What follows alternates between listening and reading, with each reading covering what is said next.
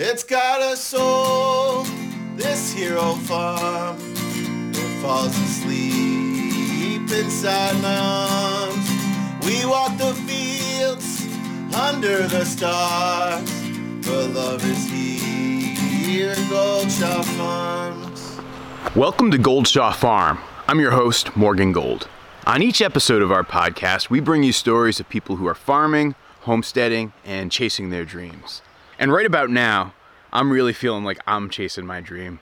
You know, it's early morning here on our farm in northern Vermont. I just woke up and came outside to do my animal chores, and I gotta say, the world is feeling pretty darn great right now. Hey, geeslings, how you doing this morning? Huh? All right. Out with the goslings. Like my first step right now is to let out our five-week-old goslings that I'm raising in uh, mobile chicken tractors out here on our pasture. The reason I'm doing the geese is because I think that they might be a more sustainable form of pastured poultry.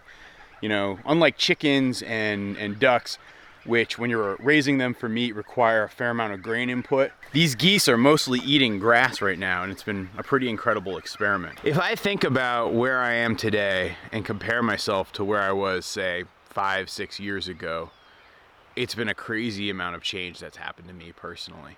I was, you know, just working as an office guy and living in Washington, D.C.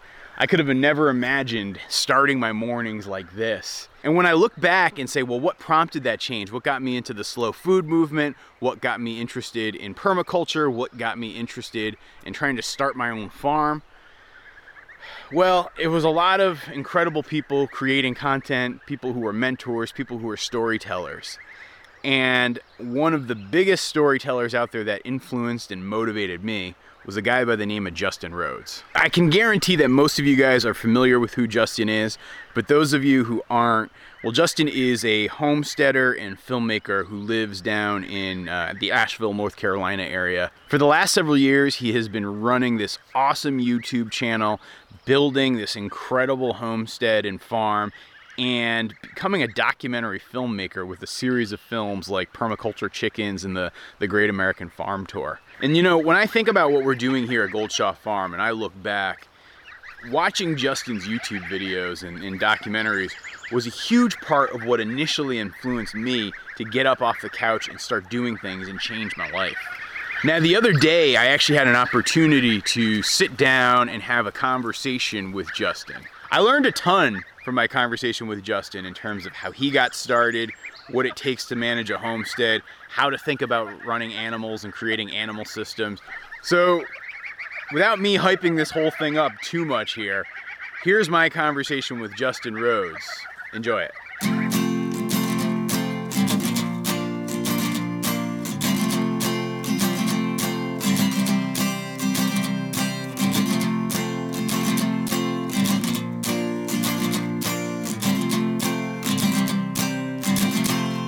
Well, when I was 10 years old, I probably wanted to be a professional baseball player. I was into collecting baseball cards. Baseball players were my heroes and stuff like that. So, yeah. My dad worked in Atlanta, so we saw a lot of Atlanta Braves games. So, 10 years old, baseball player. And and was it the baseball that led to the um, the mountain boarding?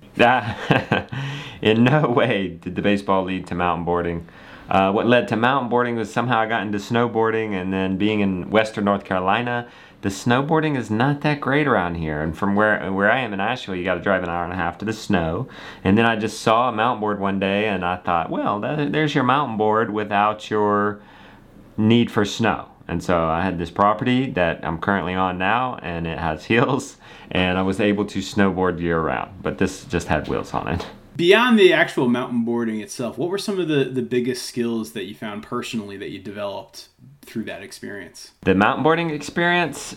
Yeah. Okay, so business skills for sure, and movie making for sure. Uh, right now, I do uh, make YouTube videos and put them online about our life homesteading. But uh, people say, "Did you go to college for filmmaking and whatnot?" No, no, I didn't. And I went to the to the College of Hard Knocks, and that's just I did it, and I just did it. I've been making movies my whole life, really. Looking back on it, some family home home, movies, and then in mountain boarding, I started. This is way back in VHS. My first movie came out on VHS, and it was just an action movie of people mountain boarding. So yeah, that translated, and then the business side of things, online business, online marketing, things like that. All a lot of it played into what I'm doing now, for sure. That's a big gap though, from you know mount, making mountain boarding videos that you're selling kind of on VHS tapes, direct sale, to to what you do today as as sort of the permaculture permaculture chicken ninja master.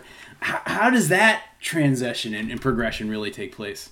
That is a long story, but I'll try to make it short. So, and then you can ask anything in, in, for any more details that you'd like. But so, um, I, well, I was getting older, uh, and you don't have to be too old to be old in mountain boarding. So I was probably, oh shoot, I need Rebecca for this, but I was probably 20, 20 I guess I was pushing 30.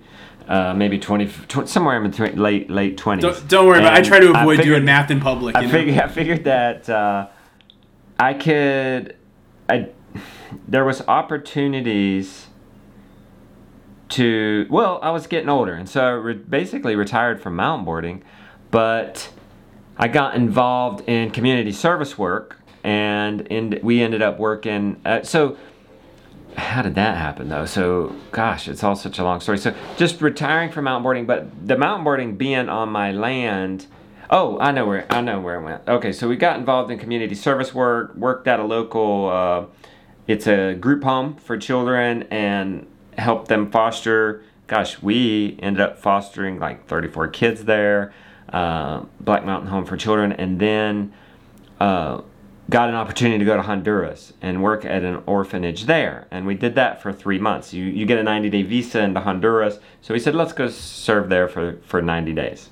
And we had a great time. Well, we worked our tails off.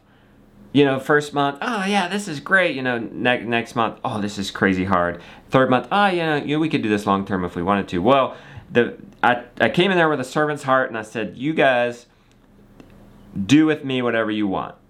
I am here to, I'm willing to do anything. And maybe that was a mistake saying that because that was day one. Day two, he said, okay, you're gonna, you're gonna run the farm a, a section of the farm anyway, and you're to make sure these boys are always working, not running away, and not killing each other. Because you got to remember, they're they're mowing the grass with machetes over there, and they're mowing the entire farm with the machetes, and they've got tools and all kinds of stuff. So interesting job, given that I only know one word of Spanish at this point, hola, and I'm in charge of these boys, but I'm also in charge of 1,200 chickens. And at this point, I had no experience with chickens, so I had to keep 1,200 chickens alive in this coop. They were, I didn't know at the time, but they were sea monsters. They were Cornish cross meat birds. And I had to keep them alive, and they harvest at six weeks old instead of eight weeks old. That felt like forever there then, and I didn't know any different. Like that's that's crazy speed, six six weeks. The reason they harvest at six weeks is that culture and market desires a really small bird. So I got those birds to the end to harvest day and can remember harvesting them with the boys and the boys getting into it and enjoying it and that was like one of my more e- more easy days because the boys were into it it wasn't like running around chasing them around trying to get them to pile brush or cut grass so i don't know it left a i think being there it was like oh well it's time to go home. We could do this at home. We have land. We, I've always wanted to be on this land that we're on, and we've always lived here since Rebecca and I got married we never really did anything with it beyond mountain boarding. We always liked to live in the country, whether we were growing fruit or not. And we said, hey, you know what? I was so good at those chickens. Let's do let's do them when we get home. Now, when I got home and started my own chickens and didn't have somebody else's operation telling me exactly what to do is a totally different story. Like when you start out on your own, I had the disasters just like anybody else. We got our first birds, uno, dos, tres, and cuatro, and I lost half of them within the first two weeks, and the other two by predators probably before the first year ended.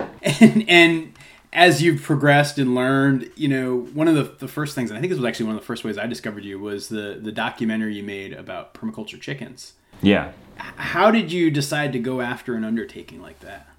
so permaculture chickens came from he, back to the Honduras thing, us starting our own farm. We had already been doing homesteading for about 10 ish years. And just like in mountboarding or a lot of other things I've touched, for some reason, well, being an entrepreneur, I like have liked since I was 16, 14 years old when I was raising Saint Bernard puppies because I got these Saint Bernards and I was like, how do you, how am I going to pay to feed these guys? Oh, I'll sell some puppies. I'll be, be a breeder, and this is a way that I can have Saint Bernard puppies and make a uh, money from it, make a livelihood from it. And those St. Bernards actually ended up getting me through college debt free for all four years. And uh, so with mountain boarding too, I, I couldn't just go out there and ride the board. And I couldn't just be a professional and ride for somebody else. I had to ride for myself. So I made movies. I, I organized a national riding competition circuit. I sold mountain boards online at mountainboardshop.com. Direct uh, drop shipped. I mean, this was in the AOL days too, guys. This is typing, you know, and then I would have so many different windows up so I could do one work over here and then this would finally load. I could go back over there. But anyway, I had, when, when I got into homesteading, I was like, okay, how can I make this my right livelihood? And so I, somebody, my mentor had given me, we were in a hard place. Uh, you know, because I had come across Lyme disease and I was slowing down. And we had had been doing a market farm, but I was having to slow down. But I still wanted to be in the movement and I, a mentor gave me the Four Hour Work Week by Tim Ferriss, and so it basically taken away from that book the idea of taking a concept and teaching it through a video and a companion book. And so I basically did that textbook. And I created uh, the concept for permaculture chickens and launched it on Kickstarter. Now, going into Kickstarter, worked, worked a month, pretty much full time, on the marketing. And I went to the library, got checked out a book because you got to remember we were very broke at that time. I mean, we had maxed out credit cards because of the Lyme disease. We we were spending more than we were able to bring in, and so we maxed out credit cards. We were on food assistance, you name it. We were we were very close to having to sell a portion of the farm just to get by. So I go to the library and check out this book, and then I go online for two articles on how to succeed on Kickstarter, and together meshed those in and created a plan. And long story short, launched that Kickstarter.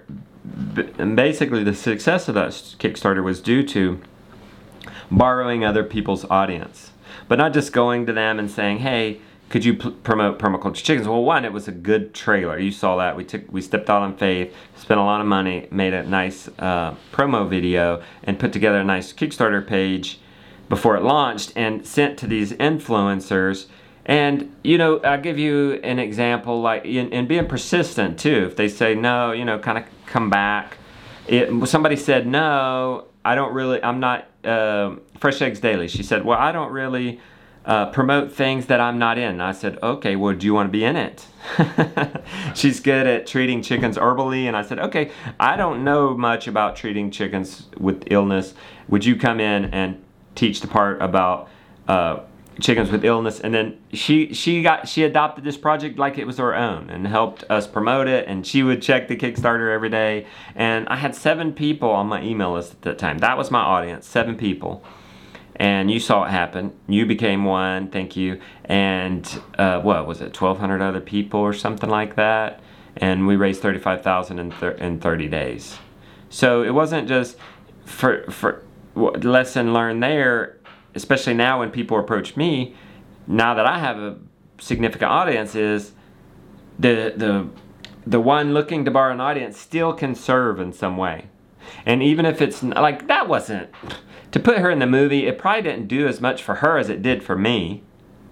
But they see that they they're people, they they have heart and souls, and they're looking for like-minded uh, people and friends. This is a lonely community, homesteading, but they they need people with uh, servants' hearts and people who are going to come along and not take more than they give, or at least try. You know, you, they want to see that happening. So I was fortunate enough to pick up on that somewhere in my studies looking on how long I'll launch a Kickstarter and listen to Pat Flynn's Smart, Smart Passive Income and listen to Tim Ferriss's podcast and just really devouring online business marketing for a year and a half.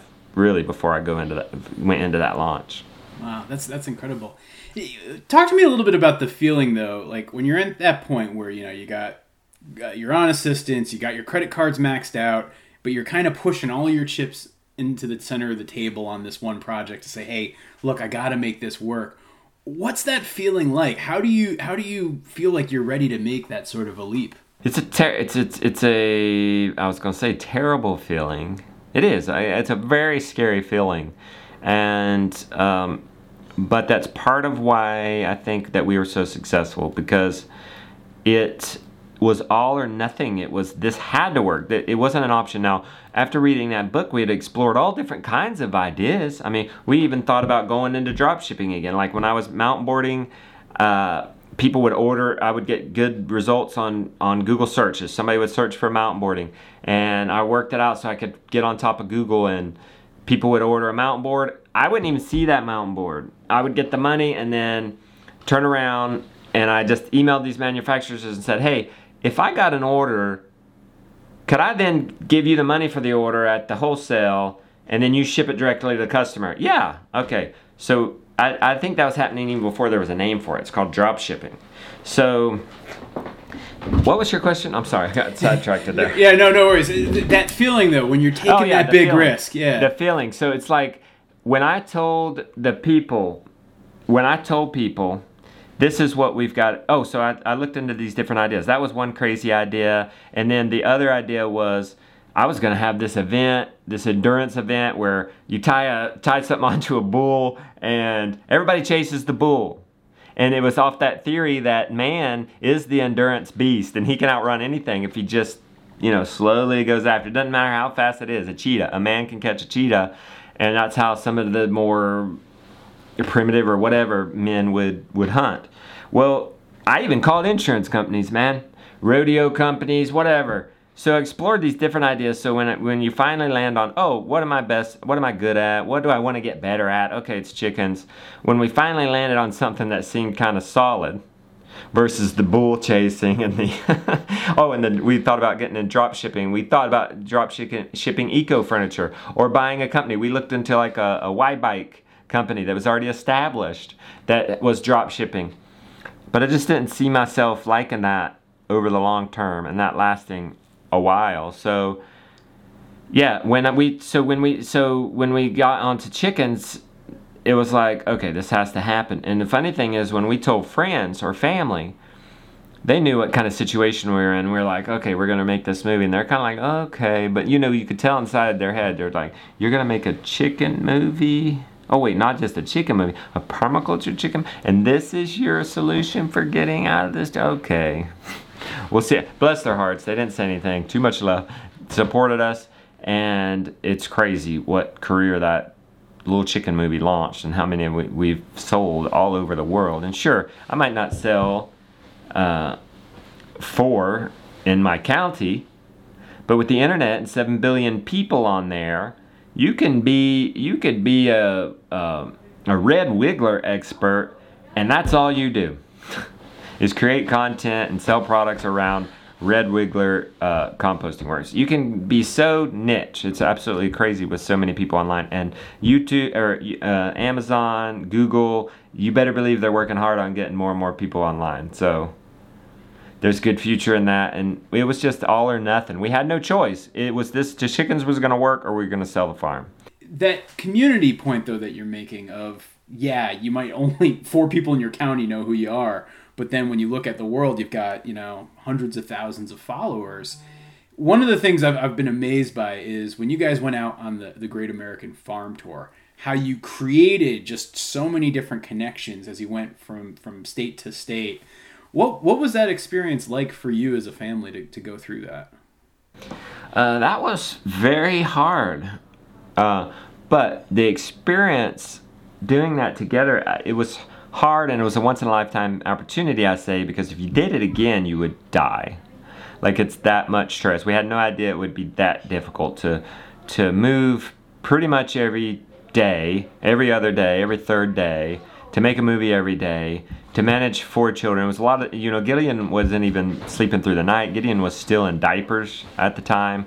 So um, that, that, that part was crazy and all and and all and it was hard to enjoy the moment because we always had to think about what next because it was so fast but you couldn't really slow down either because you can't be at somebody's place too long and you can't be uh, in an RV park very long either because what? Your your neighbor's like 10 feet away from you guys got to remember we're used to the country. 10 feet away you can't really just let your kids go out and play and you get get some rest. It just doesn't happen. So but the big takeaways is that part of the problem was that we were we had we were making movies every day. That's what we did. That's how that's our business. If if somebody doesn't show up to work, they don't get paid. So we don't make a movie, we don't get paid. So we're we're making these movies, but that's part of the benefit. That was part of the problem is that we had this workload.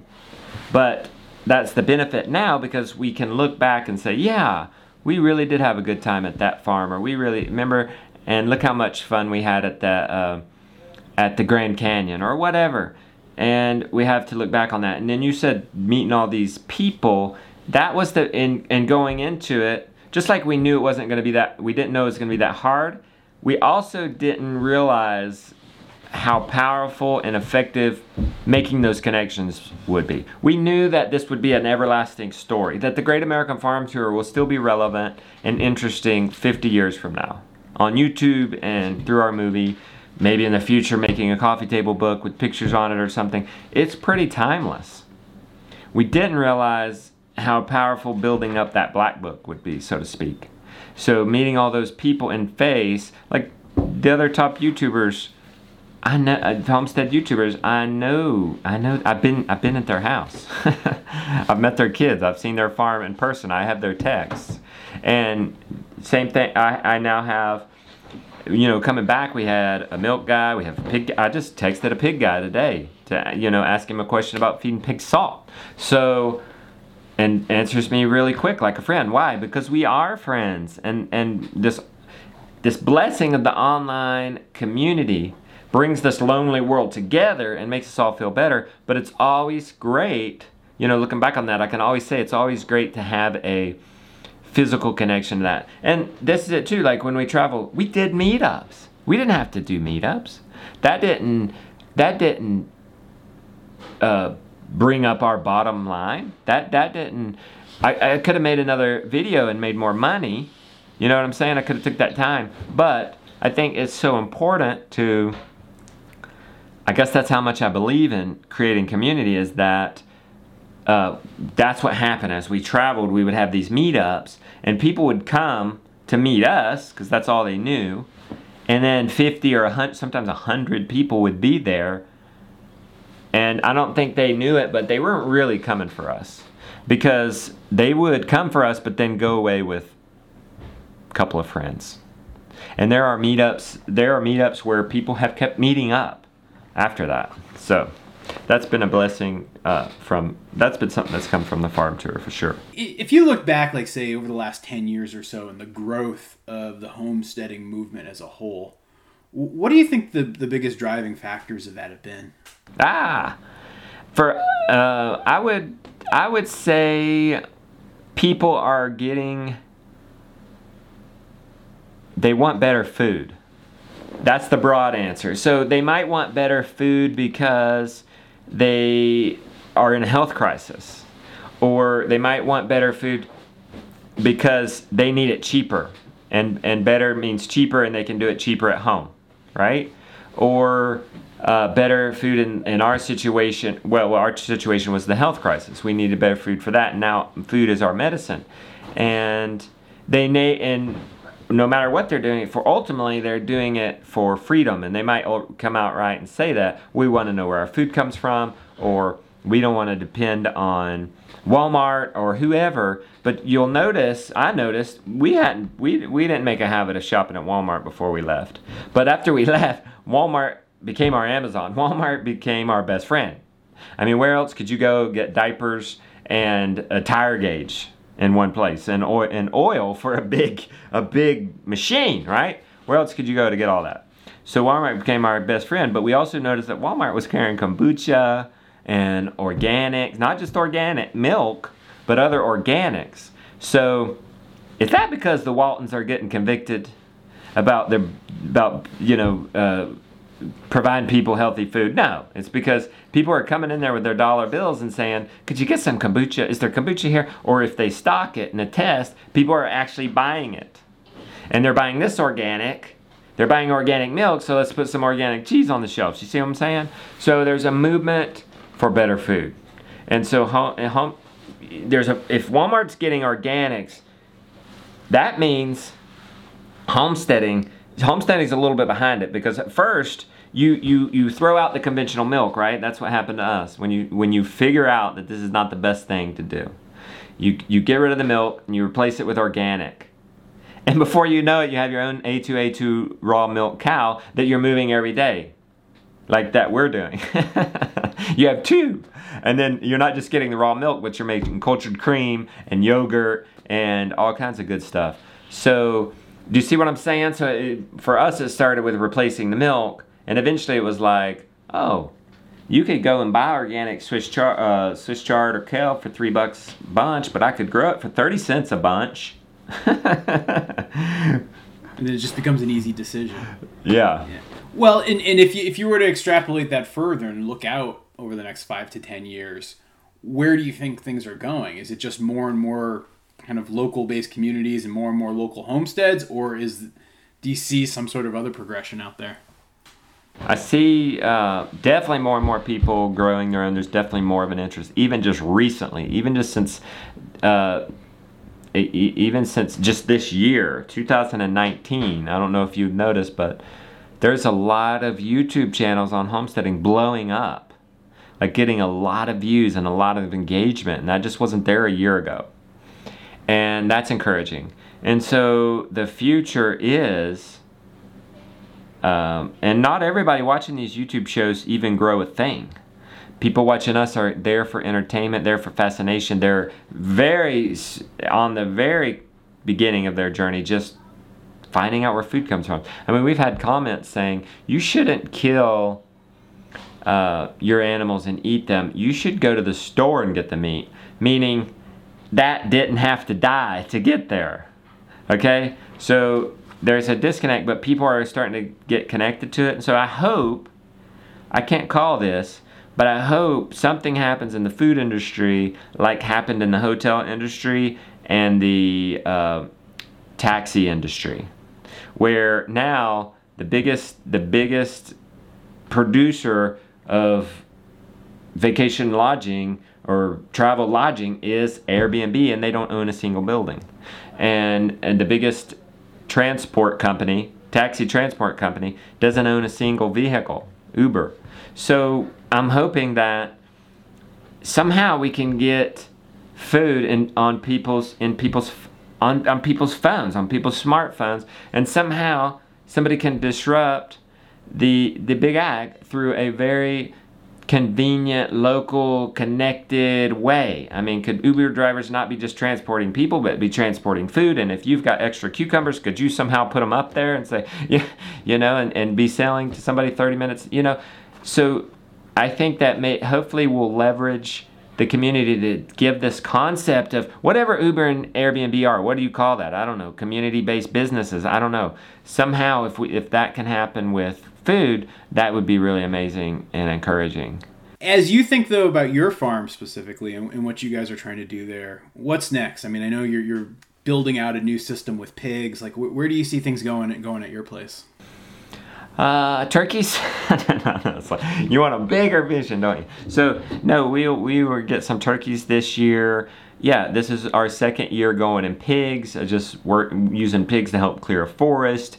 Uh, given their speed and us just getting two pigs a year, either we're going to have to get more pigs or this is going to be a five year project. Uh, being uh, still sort of in the cusp of spring here, it's an overwhelming time. So I'm like, okay, I'm cool with that, taking five years. But who knows, after a winter rest and being at Joel Salatin's and learning that you can net profit $60,000 um, in a season with pigs on 20 acres. working an hour a day. So, you know, we've we've dabbled and thought about maybe getting back into market farming just to, you know, maybe at least create a model where you can at least pay for your feed. Because it's not that much harder to say if you need 25 chickens a year, it's not that much harder to grow 50 and sell those 25 and pay for the feed.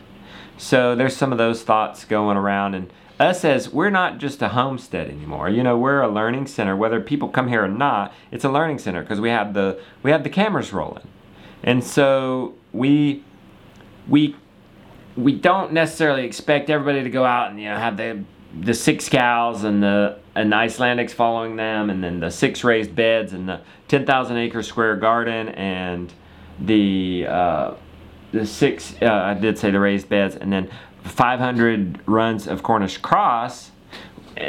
We eat and consume. All, we love to eat here. We love to be at home. We eat a lot of vegetables, a lot of meat. We feed a lot of our vegetables to the livestock.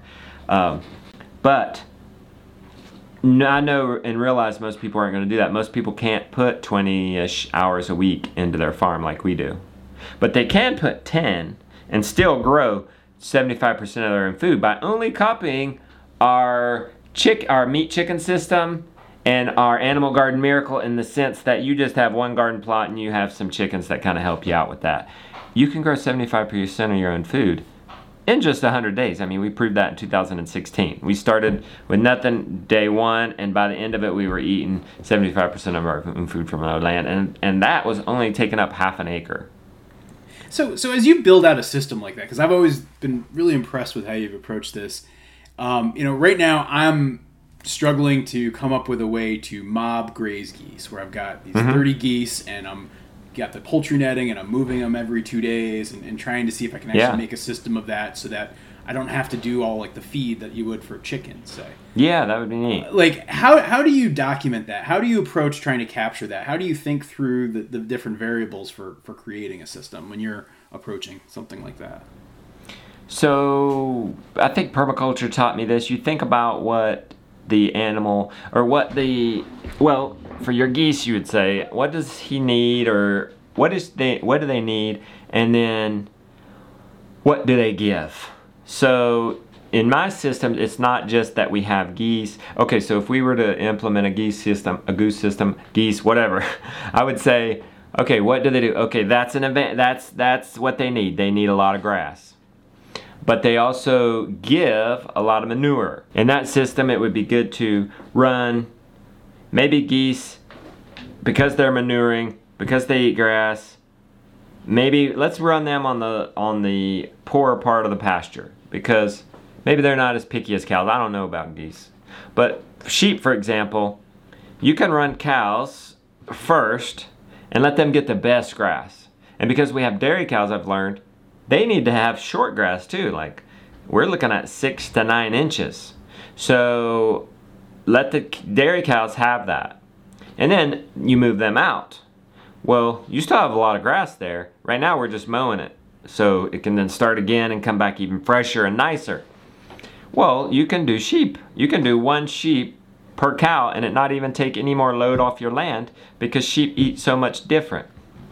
So move the cows out, and then run the sheep in there and they're getting what the cows didn't eat. You could do the same thing with beef cows. You don't you can push them harder. They don't have to have such delicate nice grass. And then oh, we got all these flies on these cows and these cows have left all this manure but it comes back green right there where the manure is and it's green there pretty much forever but uh, they don't eat it at first and it's only green right there. It just seems like ah such a waste.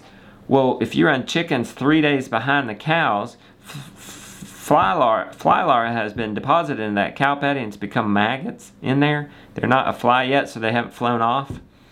And those chickens will go in there and scratch that manure and spread it out and then grab the, the, the maggots out of there and eat them. So it's a food source for the chickens. It's cut down on pest cycles. There's less flies bugging the cows. And it spread that manure. So it's thinking about how everything works together. So with your geese, um, and same thing I'm doing and have done with the cows is, you know, you figure out, try and figure out how how to know if they've eaten enough. Like with a chicken, you could go in there at night and fill their crop, And if their crop's full, they've eaten enough. So I don't know what the tests are for goose, but doing some research on that. And then just watching it and saying, and doing experiments, you might say, well, maybe I should move them um, every day. Or do like I have a I have my sea monsters meat chickens in a, a run that they can encompass the whole thing and that won't be moved for a week, but I move their shelter every day inside of that. And it concentrates the manure. So keeping records and keeping track, like with our sea monsters, we said, you know, one year we, we fed them all dry food and then uh, one run, and then the other one we fed them all uh, soaked food and ended up saving us 25% soak food. So running experiments, observation, and um, yeah, going from there. Mm.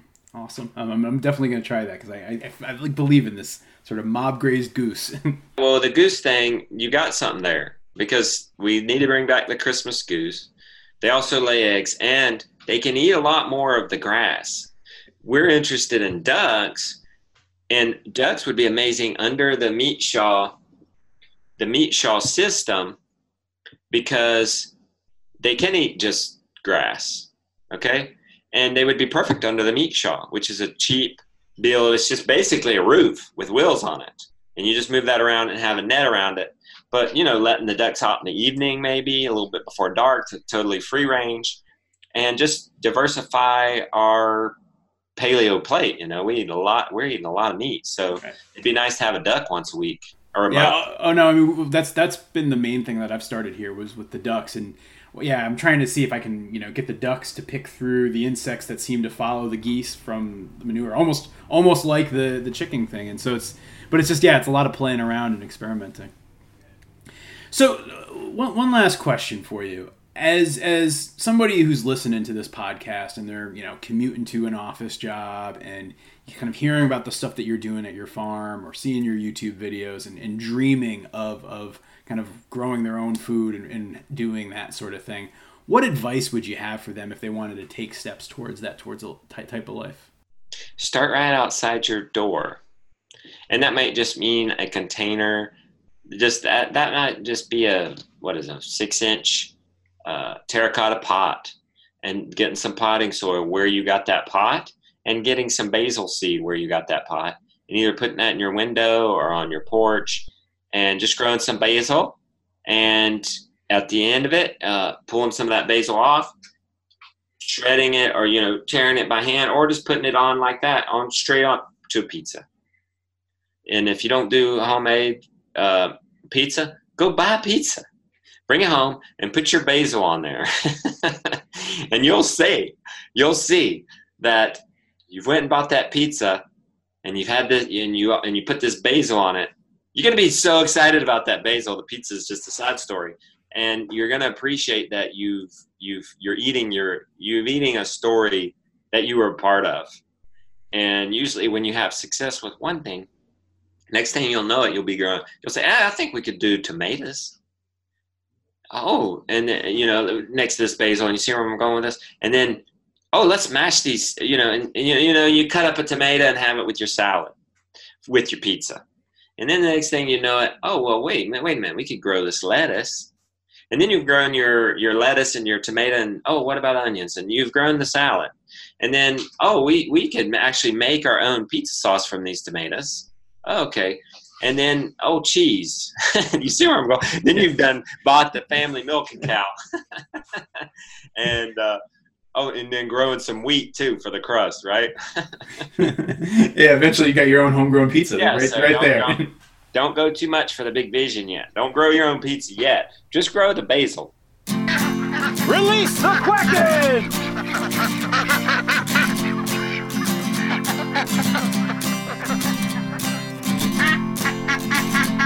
Are some of you still laying eggs, huh? Oh, I think you are. Okay, I'll leave you alone.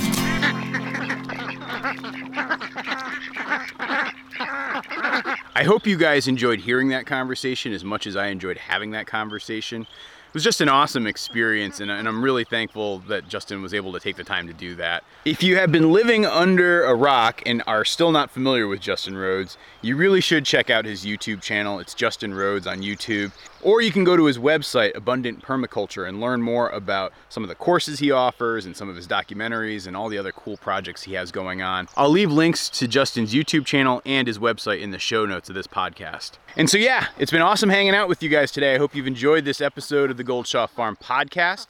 If you ever want to learn more about us and what we're doing here on our farm, be sure to check out our YouTube channel, Gold Shaw Farm. It's Gold Shaw Farm, just like that. Uh, you can learn more about what we're doing with our geese. You can learn more about what we're doing with our ducks. You can learn more about what we're doing with our 600 tree permaculture orchard. And you can just follow us in our progress as we work to try to start a farm here in northern Vermont. And thank you guys for all of you who are writing the reviews and, and giving us the ratings within, you know, Apple Podcasts and Stitcher and Spotify and Google Play. The more you guys write about the podcast, the more you guys share the podcast with your friends and family, the more we grow. And I am really grateful and appreciative of that. And so, yeah, that's it. That's all we got for today's episode. Um, I will be back very soon with another episode and another story about somebody who is either farming or homesteading or just plain old chasing their dreams. And with that, I will ask my good friend, Mr. Keith Pierce, to play our theme song and end the show. It's got a soul, this hero farm. It falls asleep inside my arms. We work the fields under the stars. The love is here at Gold Shaw Farms. Well, city life, yeah, had its charms. But we would dream of the fields under the stars. I fall asleep inside its arms. The love is here at Gold Shaw Farms. The love is here at Gold Shaw Farms.